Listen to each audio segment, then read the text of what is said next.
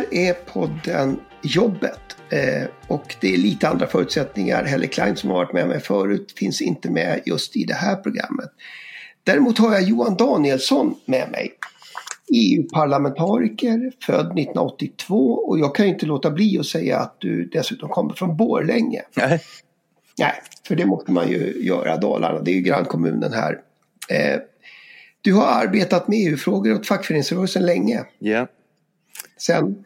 Jag tror han var tio år på LO innan valet nu 2019. Så ja, sen 2009 i alla fall. Ja. Och sen 2019 så är du vald då som eh, parlamentariker i EU-parlamentet. Ja, det stämmer bra.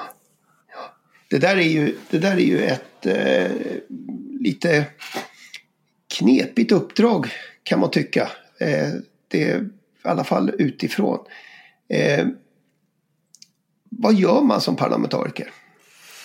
Ja, alltså det kan man väl säga att det är väl till ytan är det väl ganska likt ett uppdrag som riksdagsledamot. Alltså jag, jag, sitter i två utskott. Jag sitter i transportutskottet där jag också är gruppledare för oss europeiska socialdemokrater och jag sitter i arbetsmarknadsutskottet. Och det är ju framförallt arbetsmarknadspolitiska frågor jag, jag är i Bryssel för att arbeta med. Jag kandiderade ju på ett i allra högsta grad fackligt mandat också med stöd av LO och LOs medlemsförbund. Så att, men så det som kanske gör att det ändå inte blir riktigt som i riksdagen, det är att i riksdagen har vi ju ganska homogena och sammanhållna riksdagsgrupper som röstar och agerar på ett sätt. Men det är klart att vår socialdemokratiska grupp här i Europaparlamentet med ledamöter från åtminstone 25 av EUs 27 medlemsstater är ju betydligt mer splittrat så att eh, både ska man säga, handlingsutrymmet blir ju större för den enskilde ledamoten och det blir viktigt vilken enskild ledamot som är ansvarig för vilken fråga och så vidare. Så att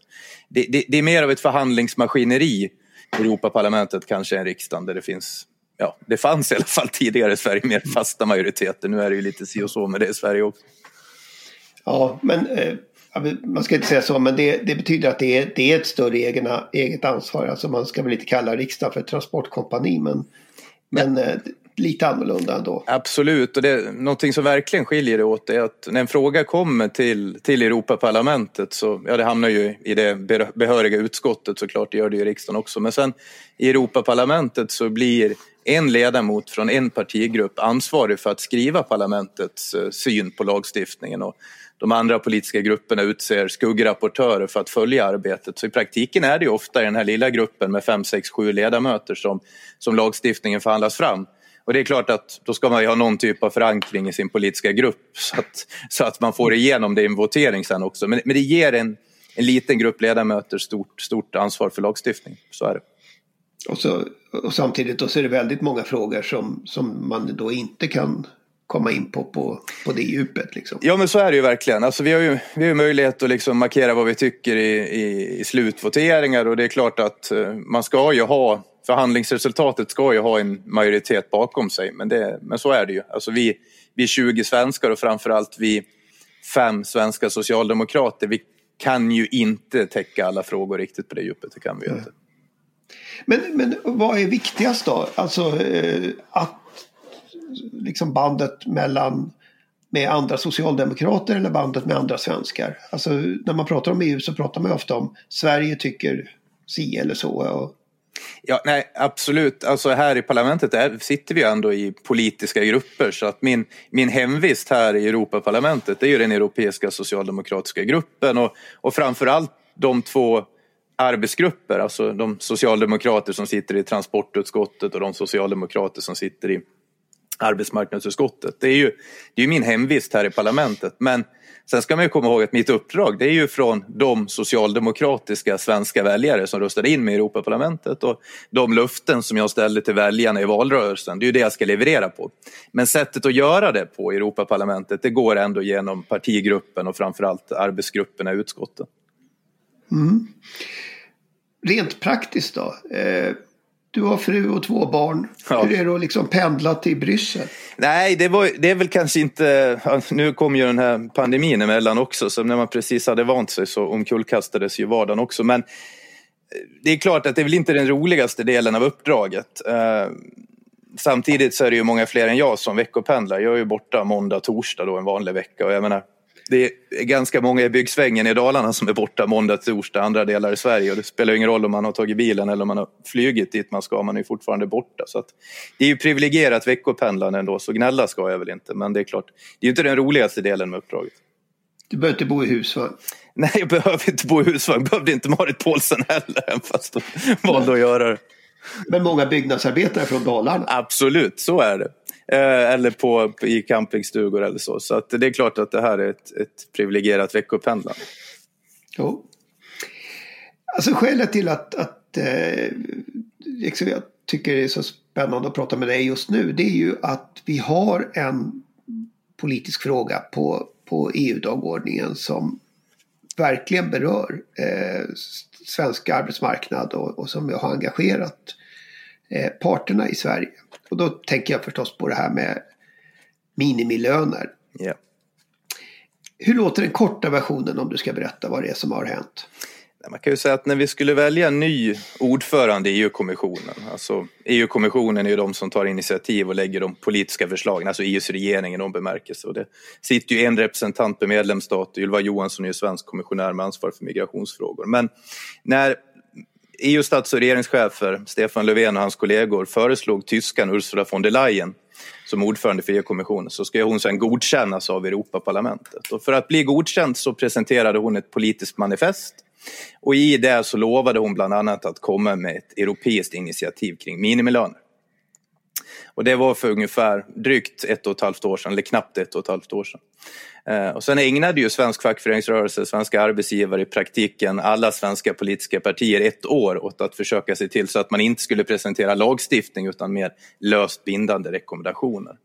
Men sen här under senhösten så presenterade ju då EU-kommissionen ett direktivförslag, alltså lagstiftning om europeiska minimilöner. Och det som både alla arbetsmarknadens parter och i praktiken alla politiska partier vänder sig mot i Sverige, det är att det här riskerar att eh, att, att bli ett ingrepp i den arbetsmarknadsmodell vi har, det är ju fack och arbetsgivare i Sverige reglerar löner och arbetsvillkor i kollektivavtal och där politiken ska hålla sig undan. Men när von der Leyen skrev in det här i sitt manifest då var det ändå ett sätt att, och, eh, vad ska jag säga, eh, ja, blinka åt vänster. Hon är ju Absolut. kristdemokrat. Mm. Absolut. Eh, det, det, det, får man ju ändå säga att det har funnits ett, ett tryck från, från europeisk fackföreningsrörelse, från europeisk socialdemokrati, ja delar ska ju då sägas, inte den nordiska, eh, där man har velat ha någon typ av initiativ på europeisk nivå för att komma åt det faktum att vi faktiskt har en växande antal människor som arbetar heltid och ändå är fattiga. Och då, då dök det här förslaget upp. Eh, ja. Hur, hur, stort är det problemet? Jag skulle säga att det, det är, alltså direktivförslaget menar du? Nej, nej. nu, tänk, nu tänker jag på fattigdomen. Ja, fattigdomen. Ja, nej, men alltså, det är ju ett, det är ett stort problem och det är ett, och det är ett växande problem. Um, att, att uh, vi har en växande andel fattiga och framförallt också arbetande fattiga. Och tittar man på de länder som har lagstadgade minimilöner så är det ju väldigt få av de länderna som har minimilöner på en nivå eh, som når upp till 60 procent av medianinkomsten som man brukar prata om, för det är gränsen för relativ fattigdom. Och det, det innebär ju att arbetar du på den lagstadgade minimilönen heltid så, så är du fattig. Mm. Och ändå har ju till exempel den tyska fackföreningsrörelsen i närtid nu svängt i den här frågan de har ju svängt. Eh, men anledningen till att man, att man svängde i Tyskland var ju att man klarade ju inte av att reglera stora delar av arbetsmarknadens kollektivavtal utan proppen gick ju ur helt enkelt. Man klarade inte av att självständigt reglera arbetsmarknaden, och garantera anständiga arbetsvillkor och då valde man att istället ställa krav på, på lagstiftning. Eh, för, men tittar man då på, på Sverige och Danmark till exempel så är det ju länder där parterna fortfarande klarar av att leverera i kollektivavtal. Om man då tar det här sättet att räkna som exempel då eh, eh andelen som arbetar som fortfarande har då under 60 procent av medianinkomsten så är ju Sverige det land där, där, där lägst andel av arbetstagarna befinner sig i den situationen. Och det här, det här håller väl också anhängarna av eh, minimilöner på Europanivå med om. Absolut. Alltså, man, säger så här, det här året då vi försökte förmå EU-kommissionen att, att inte lägga lagstiftning utan istället komma med rekommendationer på området. Det, vi misslyckades, det får man ändå säga, som man får kalla en spade en spade. Eh, man har ju presenterat ett direktivförslag. Men man ser ju ändå att det har haft effekt på EU-kommissionen och det förslag som presenteras. Det är ju tydligt så att man från EU-kommissionens sida har försökt ta hänsyn till den svenska och danska modellen. Man har försökt freda vår arbetsmarknadsmodell från, från negativa konsekvenser av lagstiftningen. Sen är väl problemet som vi ser det att man inte har lyckats. Att det fortfarande finns både principiella och praktiska problem med det förslag som ligger på bordet. Men det är klart att man har tagit höjd för det och man säger ju uttryckligen att det bästa vore om andra länder hade den svenska och danska arbetsmarknadsmodellen med, med starka kollektivavtal. Men det lär ju inte hända. Nej, det lär ju inte hända över en natt. Eh, så är det ju. Jag menar, alltså, man tänker så här. Det, nej, svensk och dansk arbetsmarknadsmodell får man ju inte. Utan vad jag tänker med att man dock behöver. Eh, jag tycker det finns, om man tittar på siffrorna, om man tittar på till exempel eh, ett land som Rumänien kan ju illustrera eh, problemet ganska väl tycker jag. För att om man, det är ju ett land som har en relativt låg eh, minimilön, en av de tre, fyra lägsta i Europa, under 500 euro i månaden, så alltså under 5 000 kronor i månaden i månadslön. Men det är fortfarande så att man nästan når upp till det här 60 procent av medianinkomsten. För att en så stor andel av befolkningen arbetar på minimilönen, varken mer eller mindre. Eh, och det är klart att då, då, då, då, blir, då, kommer du inte, då får du inga anständiga löner via minimilönsregleringen ändå utan det krävs ändå att man bygger någon typ av kollektiv facklig styrka för att du inte bara ska ha liksom minimilöner utan att du faktiskt ska ha anständiga löner att leva på. På vilket sätt skulle det liksom påverka eh, rörelsefriheten för arbetskraft över gränserna om man hade de här reglerna? Alltså, det är klart, alltså man säger så här, om, om vi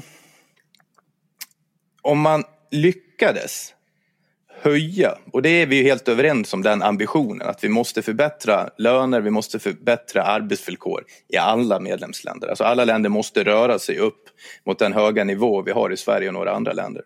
Så det är klart att det skulle minska förutsättningarna för de företag som idag utnyttjar människor eh, och bland annat från östra Europa då skickar dem till Sverige och arbetar under hemska förhållanden. För det är klart att om de människorna har högre löner och bättre anställningsvillkor så skulle de inte kunna utnyttjas på det sättet som de gör idag.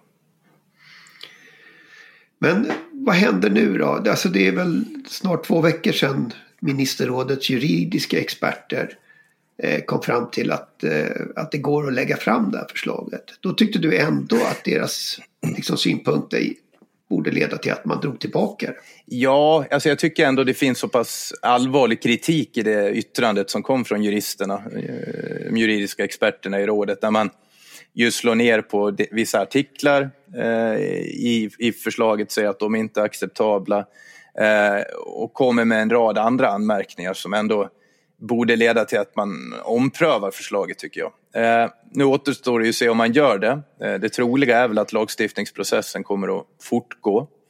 Eh, och då tror jag att nästa steg, som jag sa redan då, det kommer att vara att försöka söka ett helt och fungerande undantag för, för, för Sverige och Danmark från direktivet.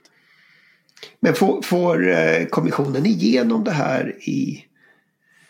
För det, det här ska också tas i ministerrådet. Ja, alltså jag tror att eh, som sagt, det som, jag tror att sista chansen att, eller chansen att stoppa det här, det är ju om man kan få en majoritet av medlemsländerna, eller en blockerande minoritet i alla fall, att på grundval av det yttrande som kom från, från juristerna eh, skicka tillbaka det till kommissionen och säga att man hellre vill se en lös rekommendation än ett direktiv. Och eh, det här arbetar ju Eva Nordmark och övriga regeringen rätt intensivt med. Eh, vi får ju se om det går. Hittills så har ju de länder som har slutit upp bakom Sverige och Danmark i den här frågan inte varit tillräckligt många för att kunna stoppa förslaget. Men för visst är det så att det finns invändningar liksom av, av från två håll mot det här? Absolut. Eh, den ena är ju, är ju din invändning då att, att eh, det här ändå inte är en väg till tillräckligt bra villkor. Mm. Och att det samtidigt skulle skada den nordiska modellen. Mm. Eh, den andra invändningen kommer väl från mer konservativa politiska krafter i till exempel Östeuropa som inte alls vill att EU ska lägga sig i deras möjligheter att konkurrera med lägre löner. Ja, så är det ju. Och, och på något sätt så, så, så enas ju de här två sidorna av argumentationen kring principfrågan. För att principfrågan och den som man väl från svenskt håll har hållit i hårdast det är att det står ju uttryckligen faktiskt i EUs grundlagfördraget att EU inte har kompetens att lagstifta om löneförhållanden och om strejkrätt utan det är en nationell angelägenhet. Eh, och, och, och, på den grundvalen kan man ju då invända från svenskt håll för att man inte vill ha någon, man vill inte vill ha politisk inblandning i kollektivavtalen. Och så kan man då invända från länder då som kanske tycker att, eh, att det är bra att, vi, att, att de har relativt låga löner. Kan ju invända med den ska man säga, ideologiska bakgrunden men på samma principiella grund så att säga. Mm. Mm. Det, det, har ju förts en debatt, alltså, eh, inte minst när liksom det här dök upp där eh, för som sagt i Sverige är ju alla rörande överens. Eh, fackföreningsrörelse och, och arbetsgivare har eh, gått, liksom varit oerhört aktiva mm. i det här. Men borgerliga svenska politiker brukar ju anklaga Socialdemokraterna och och det här som kallas för den sociala pelaren och själva ambitionen att skapa eh, ett, ett, ett eh, socialt Europa. Mm. För att vara vad ska vi säga, bräckjärnet som har satt igång det här. Ja, det är vårt fel ja. Eh, ja, alltså de, de har ju hängt upp sig i oppositionen på den här sociala pelaren som antogs i Göteborg. Eh, och anledningen till att man har hängt upp sig på den var väl för att vår statsminister Stefan Löfven stod som värd för det toppmötet. Så att jag tror att det är ett, ett, ett tacksamt sätt att angripa regeringen och statsministern. Men, men om man tittar på, på vad den sociala pelaren är så är det ju traditionell svensk, skulle jag vilja hävda, socialdemokratisk politik där man tar sig an de sociala frågorna utan att ge ifrån sig mer makt och kompetens till EU-nivån. Där man enas gemensamt, samtliga 27 länder, om 20 principer på det sociala området. Att arbetstagare ska ha rätt till grundläggande socialt skydd. Att man ska ha en arbetsmiljö som är säker och trygg att gå till och så vidare. Så ett, ett 20-tal principer. Men det ger ju EU ingen ny kompetens att lagstifta på det här området. Um, så att jag tycker den, den, kritiken är, eh, är många gånger missvisande. Sen är det klart att, sen är det, klart att eh, det kanske på, påverkar eh, att, att, att pelaren antogs var en del av en omsvängning i politiken i en mer social riktning. Och, och det tror jag är alldeles riktigt. Men då var ju pelaren ett sätt att försöka kanalisera den här viljan till politisk förändring på ett sätt som eh, är förenligt med vår svenska arbetsmarknadsmodell. För jag tror att den här förändringen måste man ändå ta på allvar och viss social lagstiftning kommer vi att behöva. Jag menar, arbets, arbetsmiljölagstiftning är ju ett typexempel på ett område där vi behöver gemensam europeisk lagstiftning. Det är klart att har vi öppna gränser, det är fritt för företag att etablera sig var man vill i Europa utan några egentliga kostnader. Då, klart, då kan det ju inte vara billigare att etablera sin industri i ett medlemsland för att där kan du utsätta dina anställda för cancerframkallande kemikalier, farliga ämnen, en direkt livsfarlig arbetsmiljö. Och så ska det då bli en konkurrensfördel i, i, kring de här etableringarna. Så vi behöver ju social lagstiftning på, på europeisk nivå. Det är en sorts balansgång där där det handlar om att, och liksom reglera rätt saker. Absolut. Och, och, och sen så tycker jag också man ska komma ihåg på, när man pratar om det sociala området att man ska liksom i, ibland så blir vi så upptagna vid den sociala pelaren och den begränsade sociala reglering som EU har. För det här är ju primärt någonting som medlemsstaterna ska göra själva. Och att det är det som på något sätt kommer att påverka det sociala resultatet av EU-samarbetet. Det som i, i grunden är viktigt för det sociala resultatet är ju hur vi lyckas med marknadsregleringen. Jag menar, om vi har marknadsreglering som gör att företag kan ta med sig arbetskraft över gränserna till de löner och arbetsvillkor som gäller i landet där de kommer ifrån eller om vi låter företag flytta sitt säte av rent skattetekniska skäl utan att man egentligen flyttar någon verksamhet. Om, om marknadsregleringen ser ut på det sättet då blir ju utkomsten allt annat än social vad vi än liksom sätter på för små plåster i form av sociala regleringar. Och är det en erfarenhet som, som svensk fackföreningsrörelse bär med sig efter till exempel Laval? Absolut. Konflikten, att det där ofta kommer i första hand? Absolut, det tror jag, det, det tror jag definitivt är en lärdom som svensk fackföreningsrörelse har gjort och någonting som också präglar vad svensk fackföreningsrörelse skulle vilja prioritera på europeisk nivå som kanske skiljer sig lite åt från en del kollegor från andra delar av Europa. Men det betyder också att man är, är skeptisk till tanken att, att få en lagstiftning som sist och slutligen prövas av jurister. Absolut. Eh, jag, jag, tror att på, på vissa så grundläggande områden, det är som du beskrev det, en balansgång. Det behöver vi europeiska minimiregler. Men, men sen så vill man inte ha in EU-systemet och juridiken för långt i det som är kärnan i, i arbetsmarknadsmodellen och, det, och framförallt det som regleras i avtal. För att eh,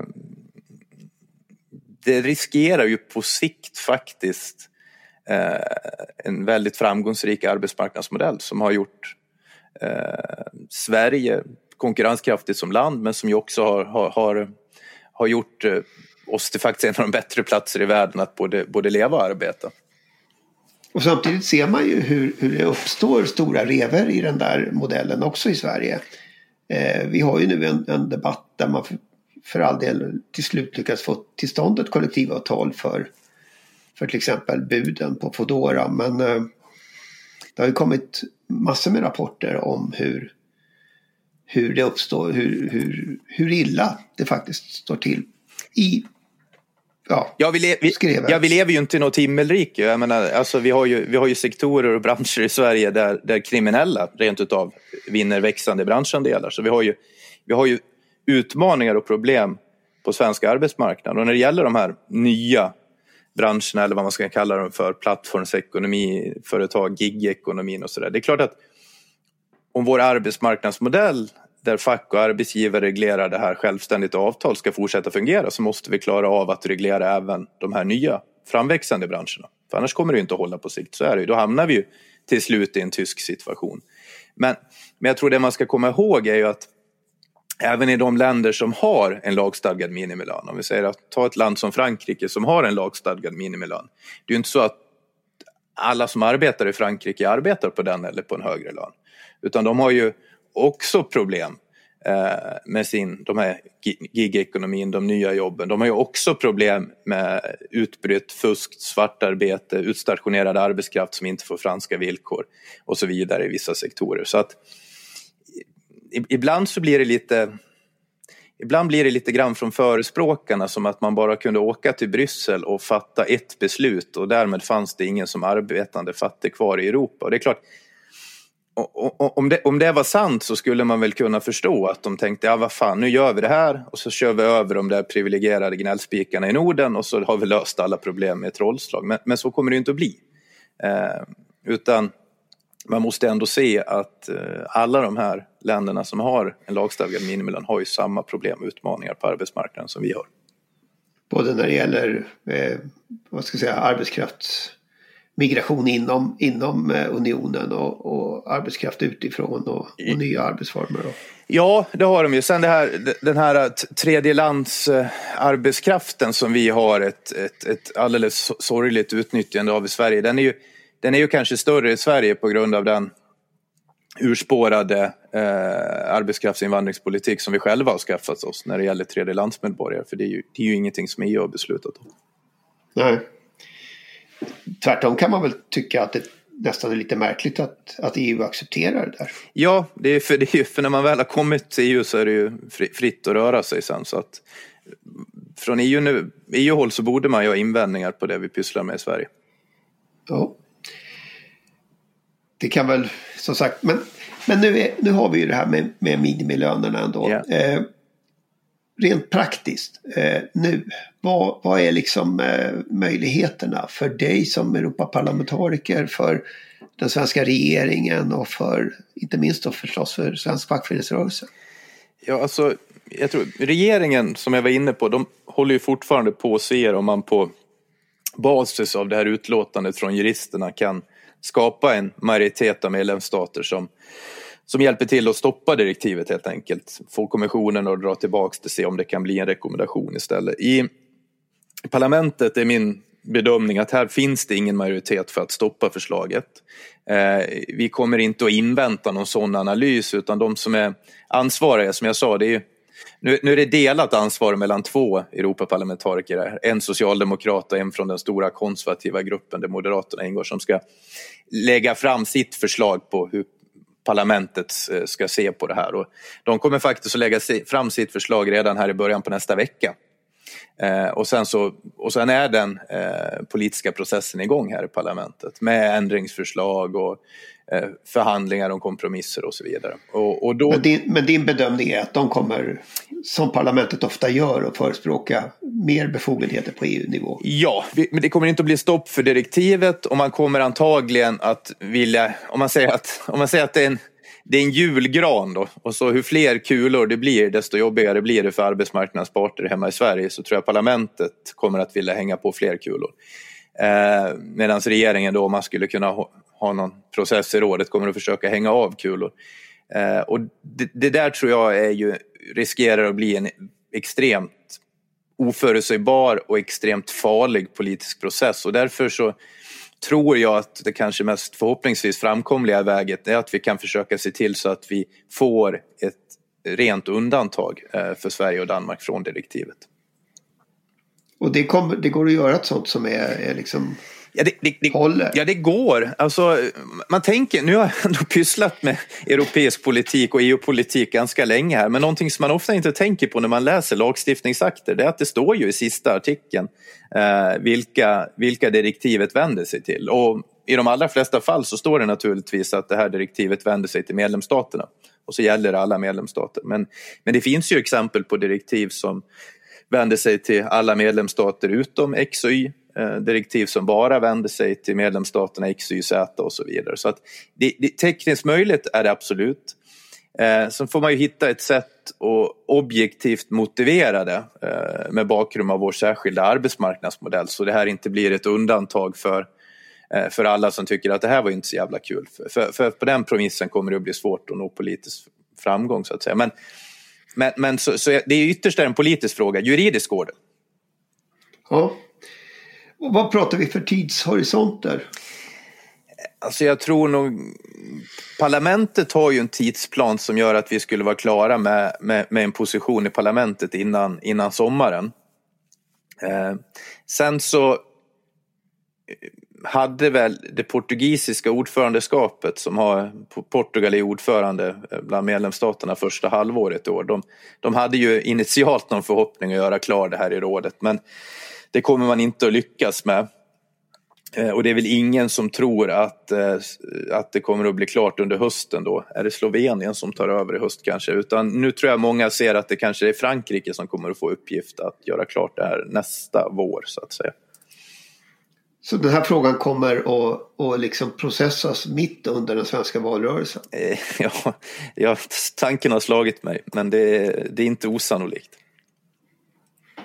Ja, det är väl en, en eh, inte en inte en jättesvår gissning att tänka att det där kan bli sprängstoff. Nej, eh, det, det, det, ja, det beror naturligtvis på vad utkomsten blir men det har ju, det har ju all potential att i alla fall eh, noteras i valrörelsen så kan man ju säga. Mm, så kan man säga. Ja, ja, men då är det egentligen att fortsätta men under nästa vecka så har vi alltså ett Eh, eh, då är processen igång i parlamentet. Ja. Och, och sen kommer det här att fortsätta att prägla EU-diskussionen. Eh, från svenskt håll i alla fall.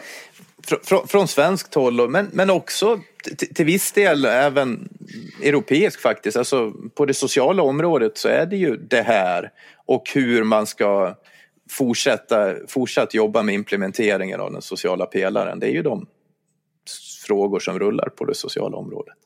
Plus en hel del arbetsmiljöfrågor faktiskt eh, som ofta hamnar lite i medial mediaskugga men som är extremt viktigt. Eh, det är jag själv sitter och förhandlar ett direktiv nu som handlar om gränsvärden för cancerframkallande ämnen på arbetsplatsen. Vi ska börja se över EU-lagstiftningen kring asbest eh, senare i år och sen så får vi ju förhoppningsvis en helt ny arbetsmiljöstrategi eh, kring midsommar också som förhoppningsvis innehåller den nollvision för dödsolyckor som vi gick till val på, vi socialdemokrater också. Så att det, det händer en del på arbetsmiljöområdet men det blir sällan de här konflikterna, principiella striderna kring det för att det tror jag är ett område där ju även vi i Sverige ser ett behov av. Eh, du ska ha ett jättestort tack Johan. Eh, det, jag tror att det, det här är viktigt och det är ju svårt med, med en del av språket inte minst när det kommer till Det kan vara det. Jag hoppas det var hyfsat begripligt. Ja men det tror jag. Men eh, som sagt eh, när saker heter sånt där som sociala pelaren eller Ja. eh, det, det, det är ju inte precis det vanliga svenska språket. Eh, hur, hur, mycket, hur mycket blir du uppvaktad nu utav svenska eh, arbetsmarknadspartner och sådär? Jo, eh, mycket kan man väl säga, men, men det är väl också... Alltså jag blir ju... Jag sitter ju som sagt också som gruppledare i transportutskottet och där blir jag ju uppvaktad extremt mycket av olika företagsintressen och så vidare i, i, i transportnäringen. Däremot så har jag väl mer en dialog med, med fack och arbetsgivare om, om, om de här frågorna hemma i Sverige. Och, och som sagt, eh, jag valdes ju på, på ett väldigt fackligt politiskt mandat med stöd av LO och LO-förbunden så där har jag ju en nära dialog i, kontinuerligt kring, kring alla arbetsmarknadsfrågor. De vet vad du tycker? De vet vad jag tycker, de vet vad jag gör, jag vet vad de tycker, jag vet vad de gör så att vi har, vi har ett gott samspel.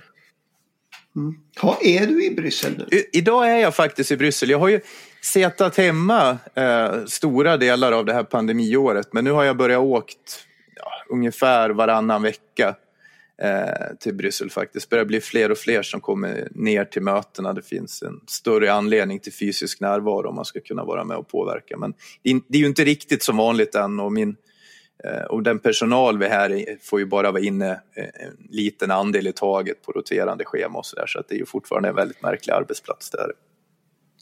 Ja. Och det kanske det var väl en märklig arbetsplats från början? ja, den är märklig på ett annat sätt. Är, du, du vet, jag vet, det är som en mindre stad i det här huset en vanlig dag och nu, nu är det alldeles öde så att eh, det är annorlunda. Men visst, visst, visst, visst är Europaparlamentet på, på, på många sätt en märklig arbetsplats redan från början, det är sant. Ja. Vad bra, men då så, då får du eh, fortsätta med med det där. Kommer du till Dalarna någonting? Ja, det, det gör jag. Jag, är, jag försöker vara, vi har ju stuga i, i, i Laknäs, eh, Leksands kommun, så där, där, försöker jag vara eh, så ofta det går. Eh, och sen så är jag väl gladligen i Dalarna på, på arbetsplatsbesök och i arbetarkommuner också när det inte är pandemi. Men eh, det, ja. det, var ett tag sedan. Nu, senaste var, det, senaste var A-dagarna i Mora så var jag, satt jag hemma och pratade en padda. Det är så, det är så vi möts nu för tiden. Det är så det går till. Ja, ja men jag får tacka så hemskt mycket. Eh, det, det, vi lär som sagt få anledning att återkomma till ja, det här. Absolut, tack själv. Mm. Tack ska du ha. Vad bra. Hej. Tack, hej.